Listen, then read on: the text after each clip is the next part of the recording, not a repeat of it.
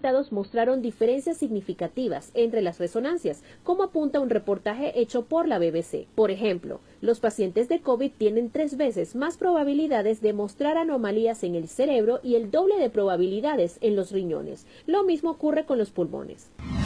Pasaje del metro de Caracas aumentó a 5 bolívares. Para poder acceder al sistema de transporte subterráneo, los pasajeros deben tener la tarjeta T-Ticket, que mantiene su costo de 25 bolívares. Se podrá recargar de forma digital a través de la Fundación Fondo Nacional de Transporte Urbano o en las taquillas de las estaciones. Terminal La Bandera aumentó algunas tarifas de pasajes. ¿Cuáles son los precios? A continuación, algunas tarifas consultadas por el equipo del Pitazo durante un recorrido este domingo. San Fernando de Apure 16 dólares, San Cristóbal 35 dólares, Maracaibo 28 dólares, Valera Trujillo 25 dólares, El Vigía 25 dólares, Mérida 35 dólares, Guanare 20 dólares, Barinas Samán 26 dólares, Achaguas 21 dólares y Mantecal El Orza 26 dólares. Los precios de los boletos se pueden pagar en dólares en efectivo o en bolívares al cambio según la tasa del Banco Central de Venezuela fijada para el día en el que el usuario decida comprar su pasaje. Niño Guerrero es buscado por las policías del mundo. El requerimiento está basado en una orden de detención emitida por el Tribunal Segundo de Primera Instancia en funciones de control con competencias en delitos vinculados al terrorismo, corrupción y delincuencia organizada, con fecha del 17 de febrero de 2023, según consta en el documento oficial de Interpol al que tuvo acceso Runrunes. Docentes continúan sus exigencias por mejoras laborales. ¿Cuáles son las próximas acciones?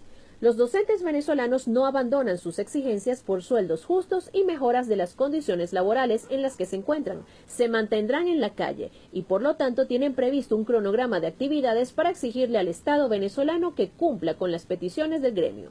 De cara al inicio del nuevo año escolar el próximo 2 de octubre, los maestros rechazan que el gobierno de Nicolás Maduro no anuncie medidas a favor del sector educación. Estimados oyentes, este ha sido el panorama informativo hasta esta hora. Narro para ustedes Catherine Medina. Estas informaciones puedes ampliarlas en nuestra página web, elpitazo.net. También recibimos tus denuncias vía SMS o WhatsApp a través del 0414-230-2934. Una de la tarde con 14, una con 14. Aprovecho para recordarles nuestro punto de contacto. La mensajería de texto nos pueden escribir por el 0424-552-6638.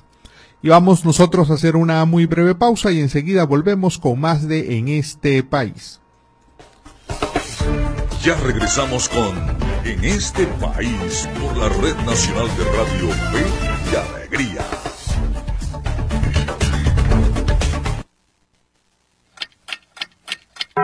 Una de la tarde y 15 minutos. Sube el volumen a tu con alegría. Súbele, súbele. Cifras que alarman y que van en aumento. En Venezuela también somos víctimas de violencia. Según datos del sitio web Utopics, los feminicidios en nuestro país han ido en aumento desde el año 2020, periodo en el que la tasa de homicidios en víctimas femeninas aumentó en más de un 52%. Para este año se registraron 256 casos a nivel nacional, lo equivalente a un femicidio cada 34 horas. Las mujeres tenemos derecho a una vida libre de violencia. Garantizarlo es tu deber. Cifras que alarman y que van en aumento. Un mensaje de fe y alegría.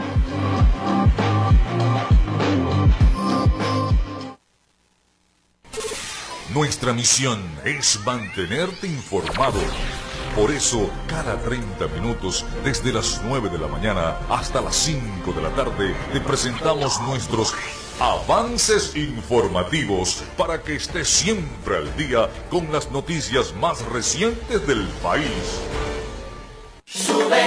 ¿Qué tal si nos unimos para salvar la educación? Para que los centros educativos también sean itinerantes y con estrategias alternativas puedan atender a los niños, niñas y jóvenes que no acudan a la escuela formal. por los niños y niñas, por el país, fe y alegría, Alianza por la Educación.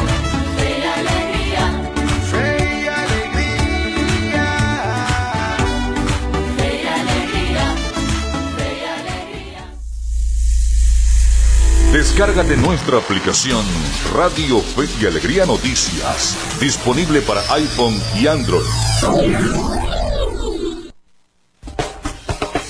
Seguimos con En este país por la Red Nacional de Radio Fe y Alegría.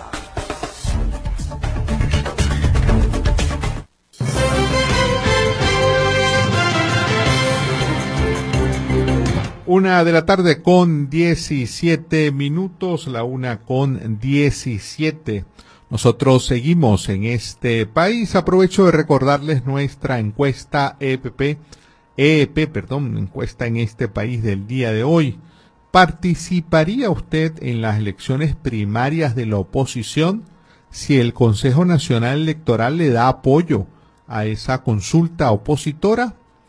Pues eh, planteamos varias opciones cuando hicimos esta pregunta por eh, la red social X, antiguamente conocida como Twitter.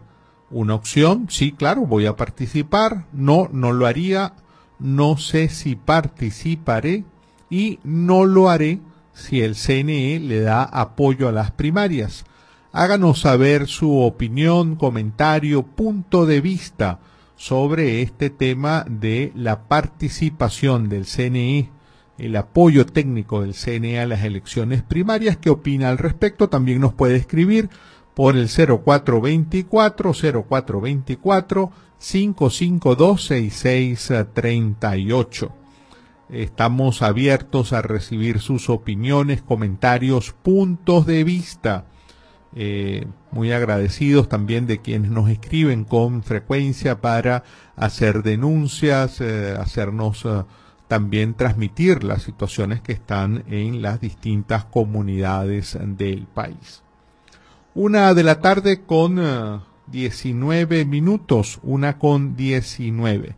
A esta hora me da mucho gusto saludar, darle la bienvenida a Olnar Ortiz, él es un abogado indígena, experto en derechos humanos, coordinador de pueblos indígenas en la organización Foro Penal. Buenas tardes, Olnar, te damos uh, la más cordial bienvenida. Por acá te saluda Andrés Cañizales. Hola, buenas tardes, Andrés, y bueno, a toda la audiencia que lo escucha a esta hora, a todo el programa de Fe y Alegría. Olnar, ¿qué ha ocurrido? ¿Qué está ocurriendo en Yapacana? Recibimos informaciones tan, tan diversas. El gobierno ha venido insistiendo en uh, asegurar que se está expulsando solamente a la, a la minería ilegal, pero efectivamente eso es lo que ocurre o están pasando otras cosas, otras cosas de las cuales no tengamos noticia.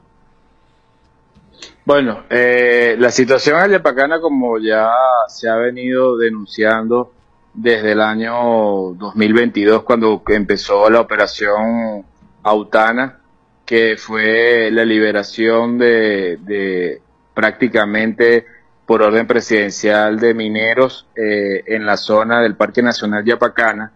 Esto vino eh, de una situación que no fue consultada con los pueblos indígenas, empezando por ese primer punto. Evidentemente, al no ser consultado por los pueblos indígenas, no, no iba a tener aceptación por cuanto ahí lo que existe eh, en ese decreto es desalojo de comunidades indígenas. Si bien es cierto que hay minería o mineros eh, ilegales en la zona, tanto nacionales como extranjeros, incluyendo algunas comunidades indígenas que desde siempre lo han realizado de manera artesanal. Eh, eh, también es cierto que este, este auge de minería creció mucho más o exponencialmente luego de la pandemia por la situación país. Eh, evidentemente, eh, aquí, eh, no, como también se ha denunciado, la presencia de grupos armados irregulares, eh, que ahora luego después de, que, de, visualizar la situación de la fallecimiento y, y los heridos luego de, los hechos del 13 de septiembre, que en un primer comunicado el gobierno no decía nada. Eh, luego el gobierno reconoció de que sí habían eh, guerrilla colombiana, pero colocando a los indígenas como que eran los guerrilleros, que es una cosa totalmente falsa. Eh, si bien sí es cierto, como lo he dicho, eh, hay comunidades indígenas que están eh, en desacuerdo con esta operación por cuanto se están dedicando a minerías, como también venezolanos, eh, también personas colombianas, eh, peruanas, ecuatorianas, brasileras, eh, que evidentemente nosotros no apoyamos por el tema de- del ecocidio que hay en la zona, sí apoyamos la situación de los pueblos indígenas que están en contra de lo que corresponde a la minería y mucho más porque se está haciendo un desalojo de manera arbitraria eh, eh, y de hecho hemos posteado imágenes donde las Fuerzas Armadas se han metido eh, de manera arbitraria las comunidades indígenas que comunidades han estado desde, desde hace mucho antes de que fuera Parque Nacional y que eh, al no haber políticas de Estado para darle una alternativa o incluso para aquellas personas que se encuentran dentro del Parque Nacional Yapacana, venezolanos, eh, que se fueron en su momento por eh, sin razones como ya la planteé, no- al no tener eh, alternativas, evidentemente se rehusan a esta situación. Ahora lo que existe eh, te pregunto muy específicamente, ¿qué pueblos indígenas han sido afectados con estas mm, acciones militares de los de los últimos meses? ¿Qué, qué comunidades indígenas en particular? Mira, eh, hablar de, primero, ¿cuál- cuáles son los pueblos indígenas que son afectados, te puedo hablar de que aquí en este sector es un sector Jibi, Wotoja, Curripaco, eh, Cubeo, pero sin embargo existen muchos otros pueblos indígenas en virtud de que de la situación se, ha, se, se aumentó por el tema de minería.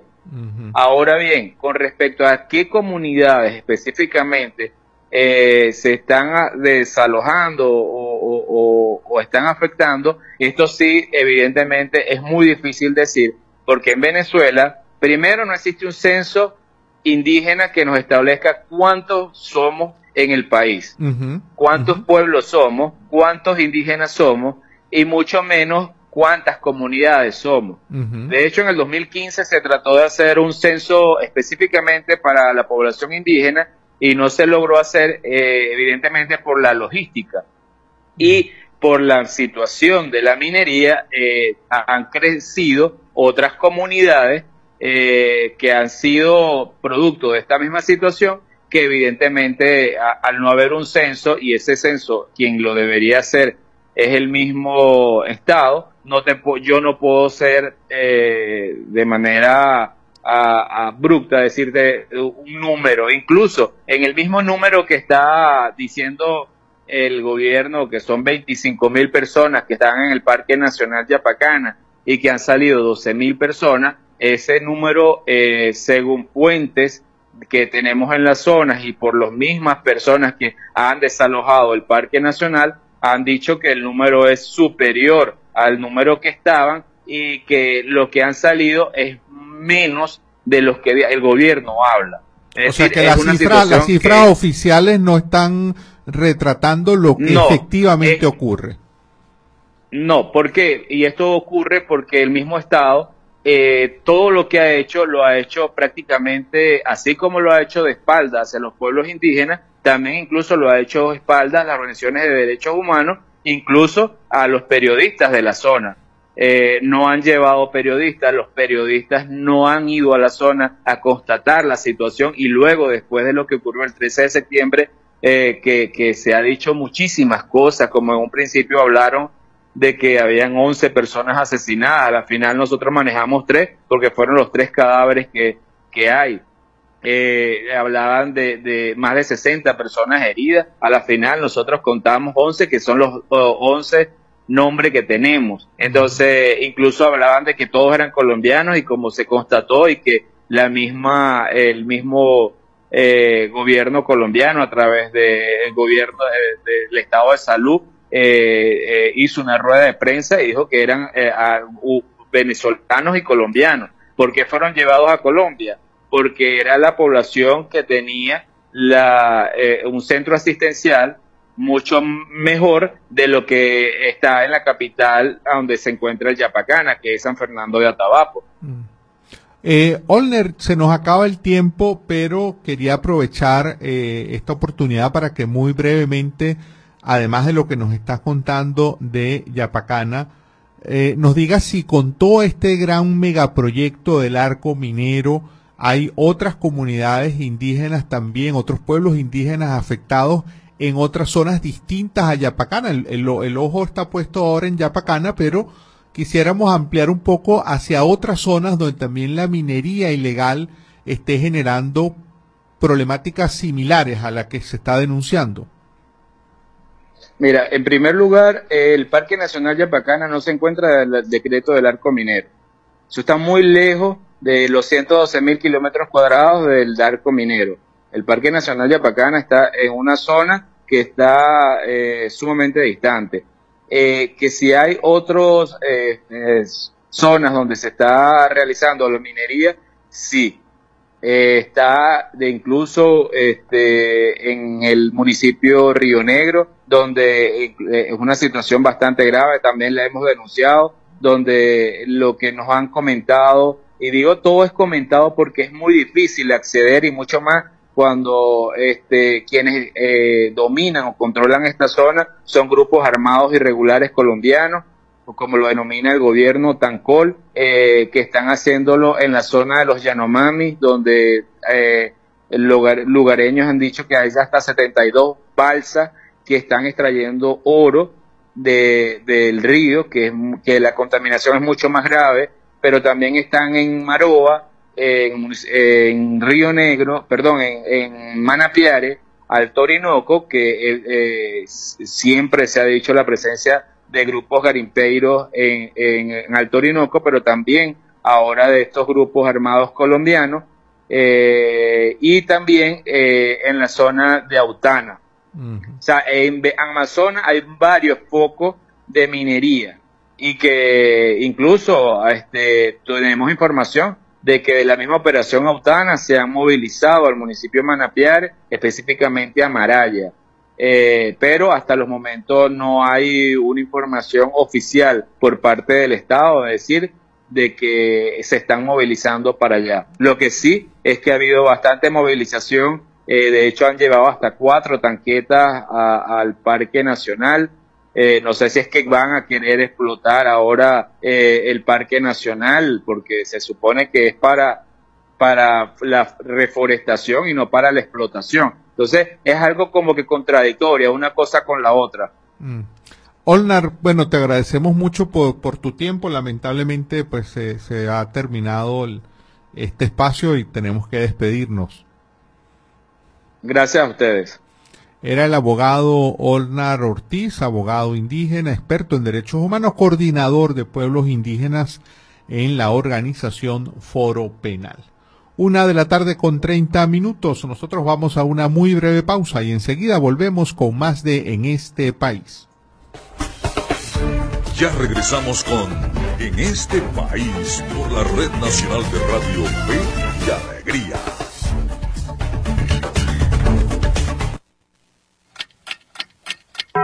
Una de la tarde y 30 minutos. Sube el volumen a tu fe, con alegría.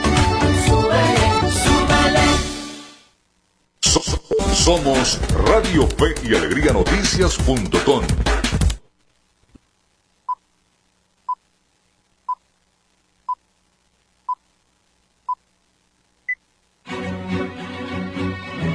A partir de este momento, más de 25 emisoras interconectadas para llevarte información con todas las voces. Radio Fe y Alegría Noticias. Avance informativo. Avance informativo. Hola, ¿qué tal? Feliz tarde para todos. A esta hora les habla Yorky Hernández para presentarles los avances informativos de Radio Fe y Alegría Noticias. Comenzamos. Venezuela pide apoyo a la ONU para organizar conferencia internacional sobre migración. El presidente Nicolás Maduro solicitó a las Naciones Unidas apoyo para organizar en el país caribeño una conferencia internacional sobre la migración en la que se busca establecer acuerdos y compromisos conjuntos para garantizar los derechos de los migrantes. El canciller Ivan Hill, ante la Asamblea General de la ONU, sostuvo se trata de un verdadero compromiso internacional con los derechos de los migrantes a la ciudadanía, a la identificación el trabajo digno, a su seguridad social y al respeto de su dignidad. Hasta aquí el presente avance informativo. Continúen con el programa en este país. Contamos con periodistas en toda Venezuela para llevarles la información en vivo y en caliente. Red Nacional de Radio Fe y Alegría, con todas las voces. Seguimos con en este país por la Red Nacional de Radio Fe y Alegría.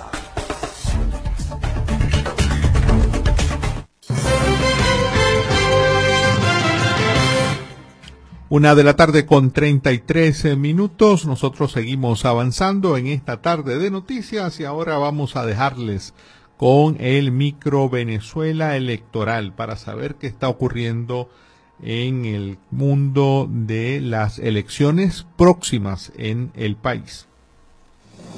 Y esto es Venezuela Electoral, una cápsula diaria con noticias e informaciones sobre las elecciones venezolanas.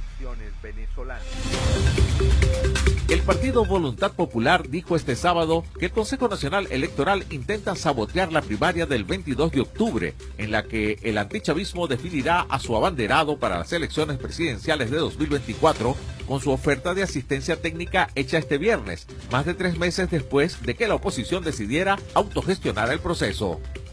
La respuesta del ente comercial no solo se hace a un mes de las primarias, sino que además es una oferta realizada por quien inhabilitó ilegalmente a tantos venezolanos, argumentó Voluntad Popular, en referencia al presidente del CNE, Elvis Amoroso, a quienes opositores y ONG responsabilizan de inhabilitaciones para ejercer cargos públicos de elección popular. El partido afirmó que la prioridad hoy es lograr la realización de la primaria en las mejores condiciones posibles y por lo tanto no confían su realización a un ente como el CNE, cuya junta directiva está conformada por tres chavistas y dos opositores. Voluntad Popular ratificó su apoyo total a la Comisión Nacional de Primaria, encargada de la organización de las internas. Día al tiempo, los acompañó José Cheo Noguera. Escucharon Venezuela Electoral. Pueden seguirnos en las redes sociales del programa en este país. En este país. Una de la tarde con 34 minutos. Acá tenemos algunos mensajes de texto que nos han hecho llegar. Tenemos por aquí un mensaje que nos mandó ayer domingo el señor Manuel Ochoa de San Juan de los Morros. Estuvo sin luz, caramba, hasta las 10 de la noche la luz se fue cuatro veces, así que no hay artefacto que dure ni revolución que la resista, escribe el señor Manuel desde San Juan de los Morros. Lamentamos mucho que todos nuestros oyentes, amigos y amigas allí en San Juan de los Morros hayan padecido tantos cortes eléctricos el día de ayer. Eh, saludamos al señor Helio Rafael Salazar. Él nos escribe desde Anaco en el estado Anzuategui. Eh, muchísimas gracias por sus mensajes, eh, señor Helio.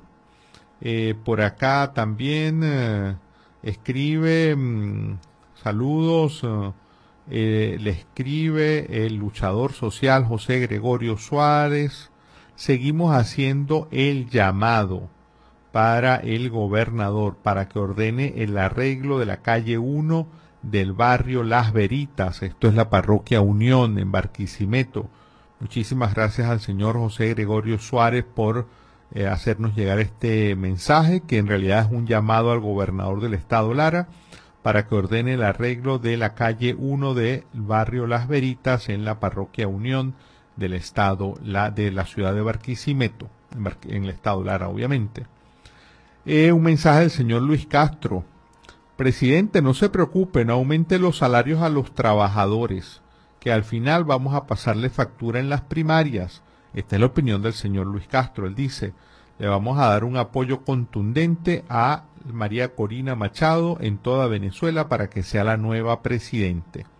Esta es la opinión del señor Luis Castro. Repetimos, pues respetamos su punto de vista.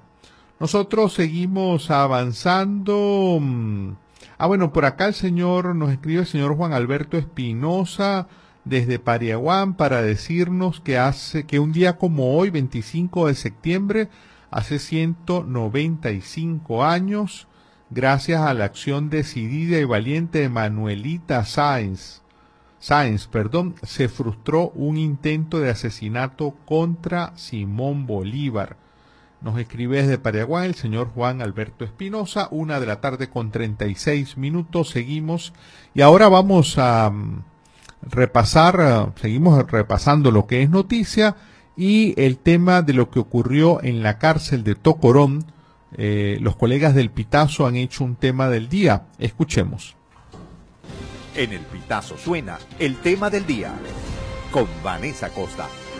Tras la toma de la cárcel de Tocorón en el marco de la operación Gran Cacique Guaycaipuro, ejecutada por el Gobierno Nacional, la organización no gubernamental Observatorio Venezolano de Prisiones expresó en un comunicado que la intervención policial y militar fue conversada con delincuentes que hacían las veces de líderes negativos del penal y de la organización criminal Tren de Aragua. Citando fuentes cercanas a la operación militar, así como vecinos de la cárcel y familiares de reclusos, la organización afirmó que muchos de los presos lograron salir salir a través de túneles y se resguardaron en montañas cercanas. Para el abogado, defensor de derechos humanos y director de la organización no gubernamental Una Ventana a la Libertad, Carlos Nieto Palma, ese planteamiento no es descabellado. Pudiera haberse acordado antes porque los líderes principales del de la cárcel están desaparecidos. Aquí, el, después del operativo, aquí no se ha vuelto a nombrar ni al niño guerrero, ni al tren de Aragua, ni a ninguno de los componentes de esta de esta, de esta peligrosa banda de banda. O sea que es de suponer que puede ser cierto que, que ya habían salido de la cárcel una semana antes, como lo como lo han denunciado otras, otras personas. Yo ayer lo comentaba y veía la, lo similar de aquella toma del 2011 a lo que es que en ambas los líderes de estas acciones desaparecieron y se escaparon y más nunca supimos de ellos. ambos se acordó o, lo dejaron ir o llegaron a un acuerdo previo de, que se escaparan. Desde su óptica, que tal acción se haya emprendido ahora obedece a las exigencias y peticiones de funcionarios de, gobiernos de otros países de Sudamérica para acabar con la actividad delictiva comandada por bandas venezolanas en sus territorios desde cárceles como Tocorón, a la que Palma calificó como una de las más peligrosas de Venezuela. Esta cárcel era comandada por un individuo que es el parán de la cárcel, o sea, el, jefe, de, el líder negativo de la cárcel llamado el niño guerrero, que desde el año 1993 llevaba el control de esa cárcel, sino que era también el líder principal de una de las bandas más peligrosas que hay en Venezuela, que es el tren de Aragua, que hoy en día tiene ramificaciones en varios países de Latinoamérica, como Brasil, Chile, Colombia, Perú y Ecuador, que en, estos países ha causado bastante, bastantes problemas y, creo que una de las razones de la intervención de, la cárcel de Tocorón tiene que ver con las solicitudes de, los jefes de Estado de estos países que, bueno, que hubiese un control sobre sobre el incontrolable prender agua. Creo que de ahí radica la, la toma que se hizo. A juicio de Palma, con el operativo ejecutado en el centro penitenciario de Tocorón, el gobierno de Nicolás Maduro reconoce el caos penitenciario que existe en el país. Consideró además que con la toma y desalojo de este sitio de reclusión, no desaparecerá el tren de Aragua. Yo creo que esto no significa que el tren de Aragua desaparece. El tren, de Aragua es una, una, una banda lo suficientemente poderosa y con, y con una organización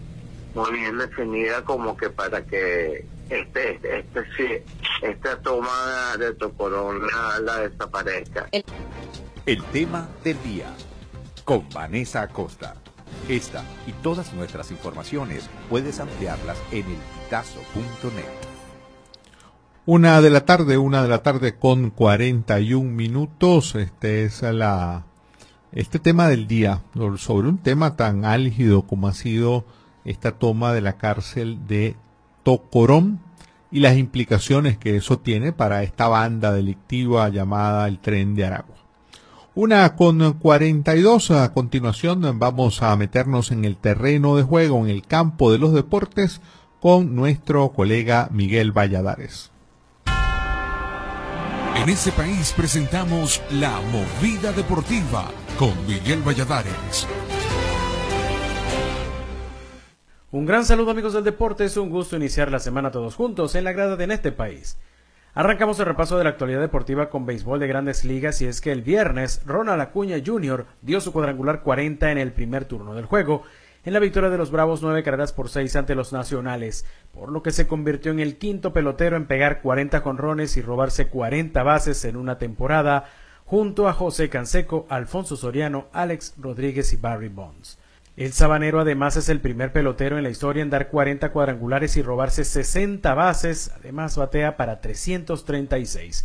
Estos números le permiten al criollo ser el favorito para quedarse con el MVP de la Liga Nacional.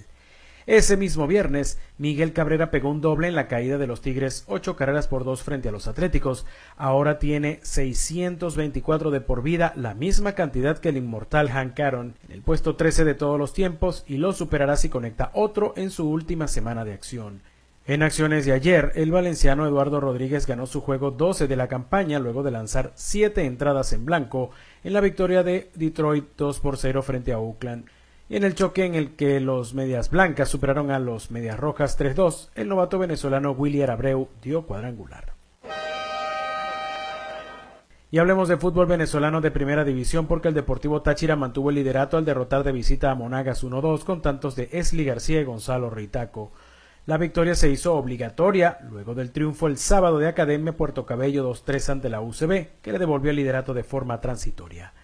En otros resultados, Metropolitanos y La Guaira igualaron a dos tantos, Rayo Zuliano venció a Angostura 2-1, Portuguesa Mineros 2-0, resultado que dejó a los de Guayana virtualmente en segunda división. Caracas y Hermanos Colmenares no pasaron del empate a cero, mientras que Estudiantes y Zamora empataron a dos. Y nos despedimos con varias corticas y al pie iniciando con los Panamericanos de Santiago de Chile porque ya Venezuela tiene abanderados. Se trata del subcampeón olímpico en pesas Keidomar Vallenilla y la corredora de fondo Jocelyn Brea. Serán ellos quienes portarán la bandera nacional en la inauguración del evento el 20 de octubre. En la Copa América Futsal Femenina en Argentina, la selección nacional debutó con una victoria de cuatro tantos por uno ante Bolivia, con goles de Génesis Vega, Francis Rodríguez, Francesca Palencia y Carla Crespo. Otra vino tinto, pero de fútbol, se medirá por segunda vez a Uruguay hoy a las 7 de la noche en el Estadio Olímpico de la UCB. Y finalmente, en baloncesto, la Superliga de Venezuela ya tiene fecha de inicio, será el 6 de abril del 2024. Se dice que el número de importados estará disminuyendo a 3. De esta forma llegamos al final del repaso por la jornada de hoy, pero le invitamos a que nos acompañe de nuevo mañana en la grada de En este país. En este país presentó La Movida Deportiva con Miguel Valladares. Una de la tarde con 44 minutos. Muchísimas gracias a nuestro colega Miguel Valladares. Nosotros tenemos que ir a identificar esta red nacional, pero antes de irnos a la identificación, los dejo con el micro Media Análisis Informa. Les eh, presentamos Media Análisis Informa, noticias locales y regionales sobre democracia y ciudadanía. Democracia y ciudadanía. Janet Cuiva, secretaria general del Sindicato Único Nacional de Empleados Públicos del Sector Salud en el estado Anzuategui, manifestó su rechazo hacia los actos de discriminación de los que están siendo víctimas algunos trabajadores del Instituto Anzuatiguense de la Salud. Cuiva dijo que, aunque en administraciones anteriores se había llegado al convenio de que todos los trabajadores tendrían los mismos derechos, independientemente de que pertenecieran a la nómina de la gobernación o del ministerio, lo cierto es que hay más de 200 empleados cuya nómina es del Ministerio de Salud a los que se le están negando algunos beneficios, como por ejemplo el acceso a las bolsas de comida, la entrega de lentes y la atención en las clínicas de los trabajadores, entre otros. Aseguró que la paz del sector salud está en manos del gobernador del estado Anzuategui, Luis José Barcano, a quien exigió respetar los derechos de los trabajadores y que los beneficios sean entregados por igual. Vía el tiempo. Los acompañó José Cheo Noguera. Y esto fue Medianálisis Informa. Puedes seguirnos en las redes sociales, somos arroba medianálisis o visitar nuestra página web www.medianálisis.org.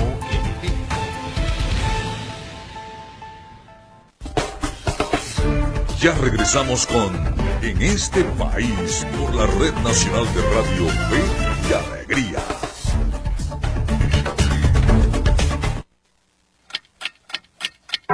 Una de la tarde y 47 minutos. Súbele el volumen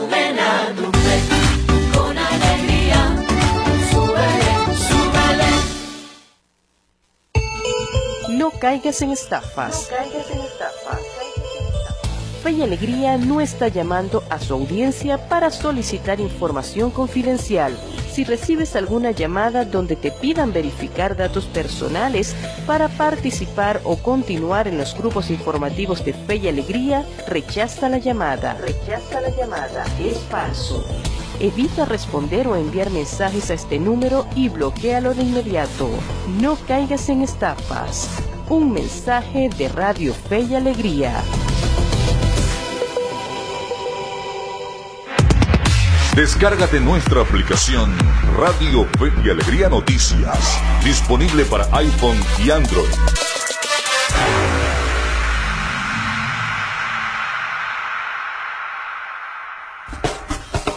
Seguimos con En este país por la Red Nacional de Radio Fe y Alegría.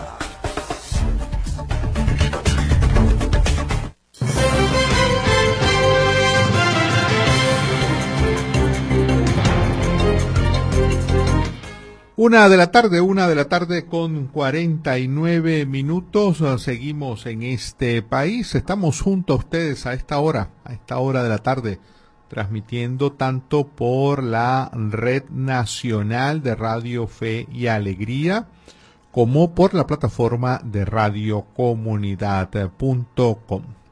Nosotros ah, estamos siempre repasando todo lo que es noticia en Venezuela, tratando de darle una perspectiva amplia, amplia de lo que acontece en eh, el país, en este país. El día de hoy, pues eh, mucha atención, mucho foco en lo que ocurra en el tema político. Eh, está previsto que ocurra una reunión, no sé, no tenemos nosotros la información exacta de la hora, pero está prevista que ocurra una reunión entre la Comisión Nacional de Primarias y el Consejo Nacional Electoral. Una de la tarde con eh, 50, una con eh, 50 minutos. Mm, Por acá vamos a seguir, vamos a, nosotros en el día de hoy vamos a reponer una entrevista que le hicimos, ah, ya logramos contactar, pensábamos que no, no había sido posible contactar a nuestro entrevistado, pero se ha hecho la magia de la comunicación. Tenemos ya en la línea telefónica a Andrés González, él es ingeniero con estudios en liderazgo y políticas públicas eh, y además viene realizando Andrés eh, González un análisis interesante. Ha venido siguiendo lo que están haciendo los distintos eh, candidatos, aspirantes, precandidatos eh, de oposición en la campaña que está teniendo lugar de cara a las primarias. Hemos observado algunos de los comentarios que ha venido haciendo Andrés González en la red social X, antiguamente Twitter. Muy buenas tardes, Andrés. eh, Andrés González, por acá te saluda Andrés Cañizales. Bienvenido al programa. Buenas tardes, Andrés. Un placer, un placer estar aquí. Andrés, hacía a grosso modo una pregunta quemarropa. En las redes sociales, en estas semanas, ¿cuál de los candidatos te parece que ha hecho una mejor campaña, una campaña más asertiva, un mejor uso de las redes sociales? Bueno, mira, eh, creo que es bastante claro que quien está liderando la conversación y quien está haciendo una mejor campaña en redes sociales es eh, María Corina Machado. Digamos, ella eh, tanto en Facebook, Twitter, Instagram, Google, todas las estimaciones, todos los análisis de escucha digital que he visto o hemos hecho en Politics, eh, la dan a ella con, como líder con, con bastante ventaja. Eh, no solamente que eso, bueno, hay, ella es la, creo que es la candidata que, lo está haciendo mejor en temas de contenido, de formato y también en temas de impacto que termina siendo lo más importante porque al final eh, eh, lo que lo que termina validando el éxito de una campaña en redes sociales es, es el, éxito, eh, el, el, impacto que, que esta tenga. Mm. ¿Y mm, cuál red social, a tu modo de ver, está teniendo más uso político en este tiempo, Andrés? Bueno, eh, uso político, eh, digamos, Instagram es la red social más usada por los venezolanos, pero para temas políticos y sobre todo para modelar la opinión pública es, es, es X antes Twitter. Mm. Y eso ha seguido, eso, digamos, tiene tiempo siguiendo así y yo me imagino que, que seguirá a esa tendencia. Es decir, la conversación política sigue estando en, en, en Twitter, a pesar, digamos, de que no tenga el mayor número de seguidores, podríamos decir que los más politizados son los que están allí. Exacto. ¿Y eso cómo permea luego, a tu modo de ver, a la sociedad que no está, digamos, participando eh, en, en, esa red social? ¿Cómo eso que se discute en Twitter puede tener impacto más allá de Twitter? Bueno, eh, la forma en la que eso impacta es que al, al modelo de opinión pública, los medios de comunicación, los opinadores, los, eh, los TikTokers que están en otras redes sociales, ellos usan Twitter para informarse, hacer contenido político que no consume gente, que consume gente no asociada a política. Esa es la forma en la que eso permea, digamos, la conversación en Twitter termina permeando eh, el país. A través de que, bueno, un, por ejemplo, hay, hay, y sobre todo hablando de TikTok, hay, hay, hay, una serie de creadores que no están en Twitter o en Twitter tienen muy poco impacto, pero tú los ves en TikTok y tienen 200 mil, 150 mil seguidores, tienen mucho impacto y entonces eso significa que ellos ven qué está pasando en Twitter, se informan, modelan sus opiniones eh, eh, leyendo Twitter y a partir de ahí hacen contenido en sus redes y sus audiencias, que son muy grandes, eh, se terminan informando. Y así es como que eh, la conversación política en Twitter termina permeando todo el país. Eh, precisamente colocas el caso de TikTok o una nueva, bueno, una red social relativamente nueva. Es la primera vez que estamos en medio de una campaña en Venezuela donde se hace uso del TikTok. Sí, claro, claro. Eh, las primarias de 2023 eh, han marcado un nuevo paradigma en Venezuela. Venezuela, como es usual, Venezuela viene tarde con la tendencia en Latinoamérica. Nosotros, eh, digamos, eh, ya en 2021 eh, en, y en 2022 en Colombia, en República Dominicana y en otros países ya se, se está hablando de TikTok en, el uso de, de, campañas políticas y hubo varias campañas que fueron exitosas gracias a TikTok. Eh, Venezuela eh, está entrando en esa nueva fase, eh, pero realmente, bueno, volvemos a lo mismo. La única, el, el, de todas las candidaturas, la única que está teniendo un impacto realmente masivo es la de María Corina Machado, pero es por toda esta ola y toda la inercia que viene con, con el ánimo de su campaña. Eh, bien, muchísimas gracias Andrés por estos minutos de conversación. Vale, Andrés, un placer. Era Andrés González, ingeniero muy interesado en el tema eh, político. Eh, seguidor pues ha estado analizando y haciendo comentarios sobre el uso que se le está dando a las redes sociales en esta campaña electoral previa a las uh, primarias. Primarias que pues están en este momento diríamos que en el ojo del huracán, como veníamos comentando pues el día de hoy, además un día bastante particular porque, o con un día que genera expectativa, se prevé o se espera que en el transcurso del día de hoy ocurra una reunión entre, o en un encuentro, o una comunicación entre la directiva del Consejo Nacional Electoral y de la Comisión Nacional de Primaria.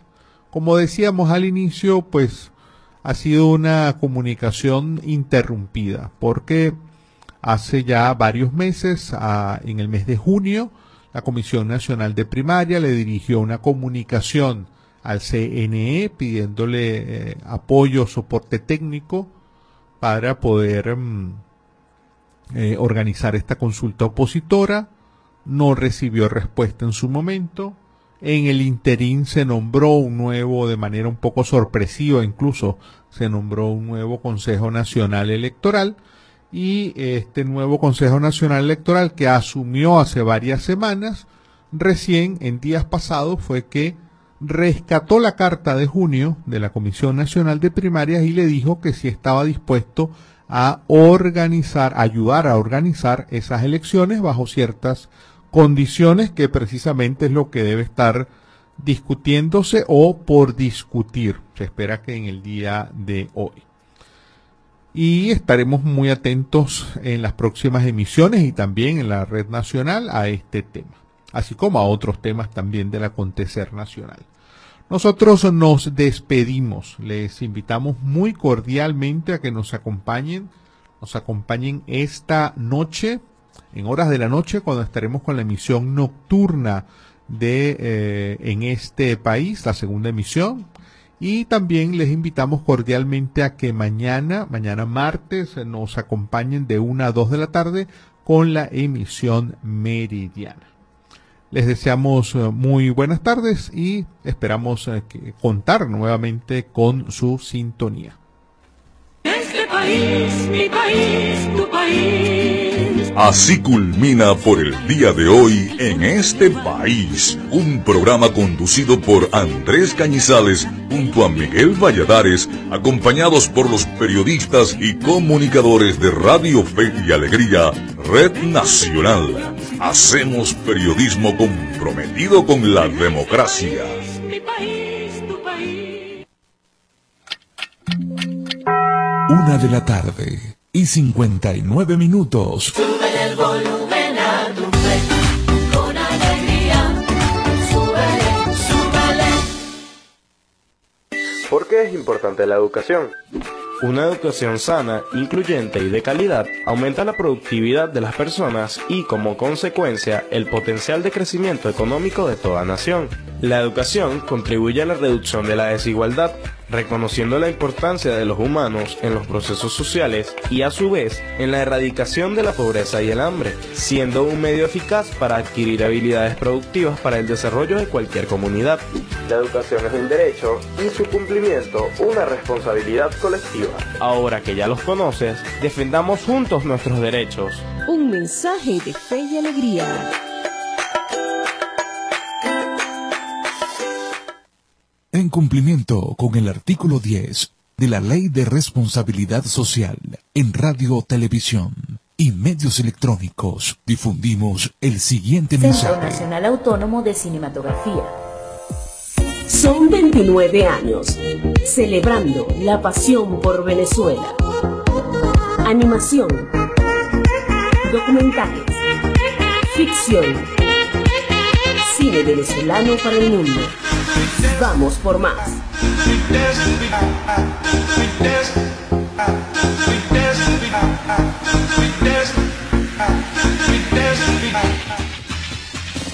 En la FM de todas las voces, hacemos publicidad. Goma Inca, rumbo a los 50 años de calidad. Fabricación de artículos técnicos en gomas y servicios relacionados tales como engomados de rodillos, tambores, poleas, válvulas, tuberías, todo para la industria en general, recubrimiento antiácido y antiabrasivo de tanques para la industria química, engomados de tanques cisternas que transportan líquidos corrosivos, fabricación de sellos hidráulicos y neumáticos por control numérico, Sistema Siljet de fama mundial. Garantizamos la fabricación en minutos de juntas de vástagos, pistón, rascadores, estoperas o ring. El cliente puede observar la fabricación de su pedido y sale con sus piezas ya fabricadas. Contáctanos al 0251 269 0301 al 0416-450-9903 o al 0412-725-4034. Atendemos a nivel nacional. Goma Inca, rumbo a los 50 años de calidad. Excelencia y calidad, embutidos Alimex. Alimex es variedad de todo para comer. Excelencia y calidad, embutidos Alimex. Hazlo más práctico y divertido. Embutidos Alimex.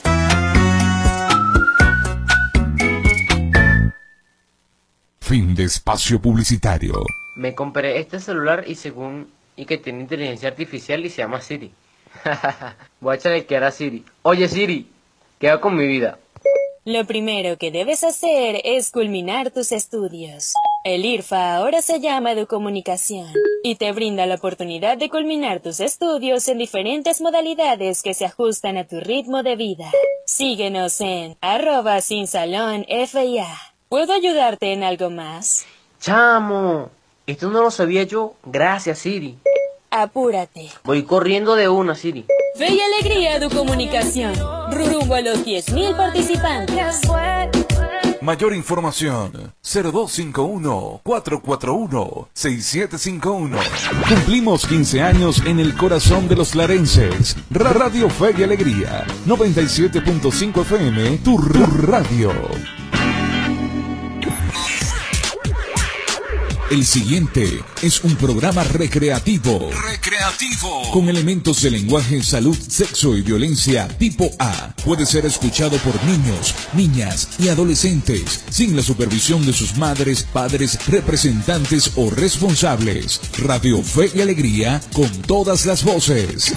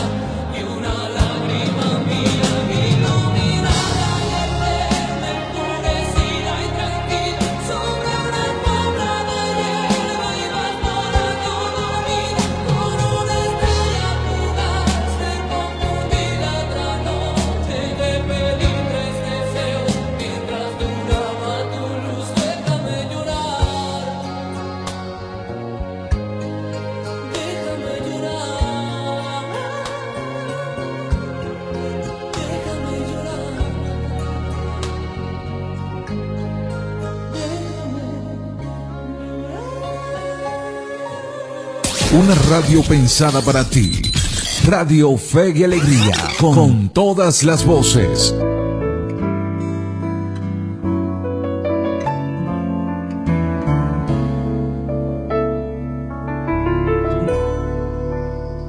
Sé que estás cansada, que has tenido un día largo y quieres apagar el mundo.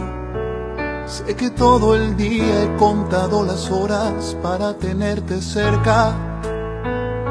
Que a veces piensas que has equivocado pasos en tu vida.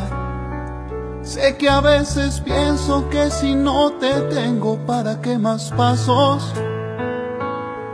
Sé que quiero que seas lo primero que vea cuando abra mis ojos.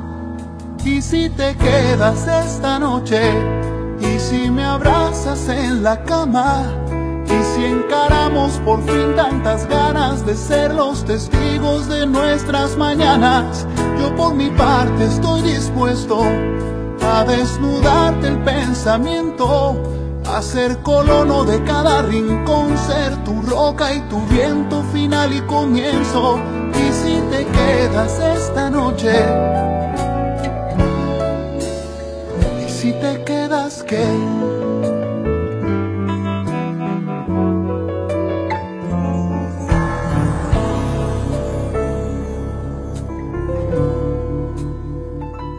Cruces la puerta, deja atrás tus dudas y tus remordimientos. ¿Para qué pensar si somos el capricho de lo que sentimos? Cuando te despiertes y me veas sonriendo, va a tener sentido. Todo el tiempo oído que desperdiciado antes de estar contigo. Solo quiero que seas lo primero que vea cuando abra mis ojos. Y si te quedas esta noche, y si me abrazas en la cama, y si encaramos por fin tantas ganas de ser los testigos de nuestras mañanas, yo por mi parte estoy dispuesto a desnudarte el pensamiento, a ser colono de cada rincón, ser tu roca y tu comienzo. Y si te quedas esta noche, y si te quedas qué, y si te exploro qué, y si te entiendo qué, y si te siento qué, y si te quedas esta noche, y si me abrazas en la cama, si encaramos por fin tantas ganas de ser los testigos de nuestras mañanas. Yo por mi parte estoy dispuesto a desnudarte el pensamiento, a ser colono de cada rincón, ser tu roca y tu viento final y comienzo. Y si te quedas esta noche, y si te quedas que y si te quedas, ¿qué?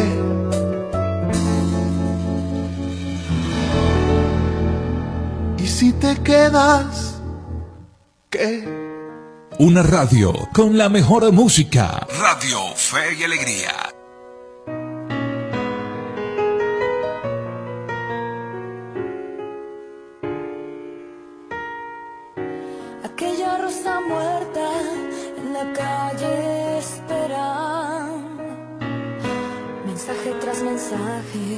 preparándose a volar.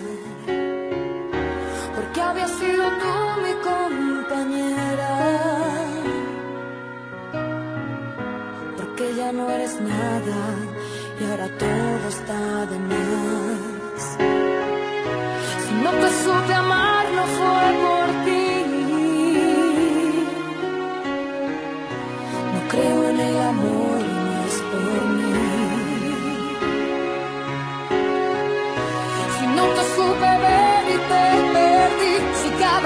que me das te sufrir.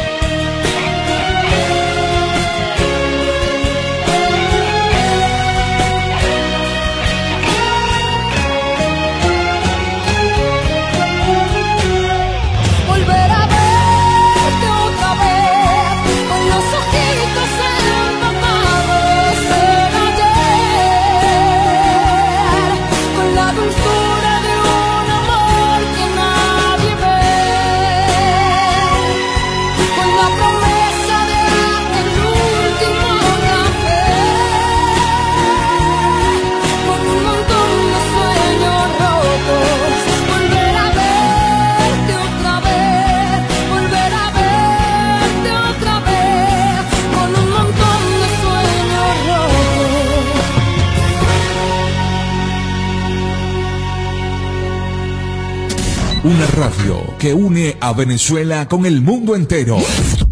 Radio Fe y Alegría.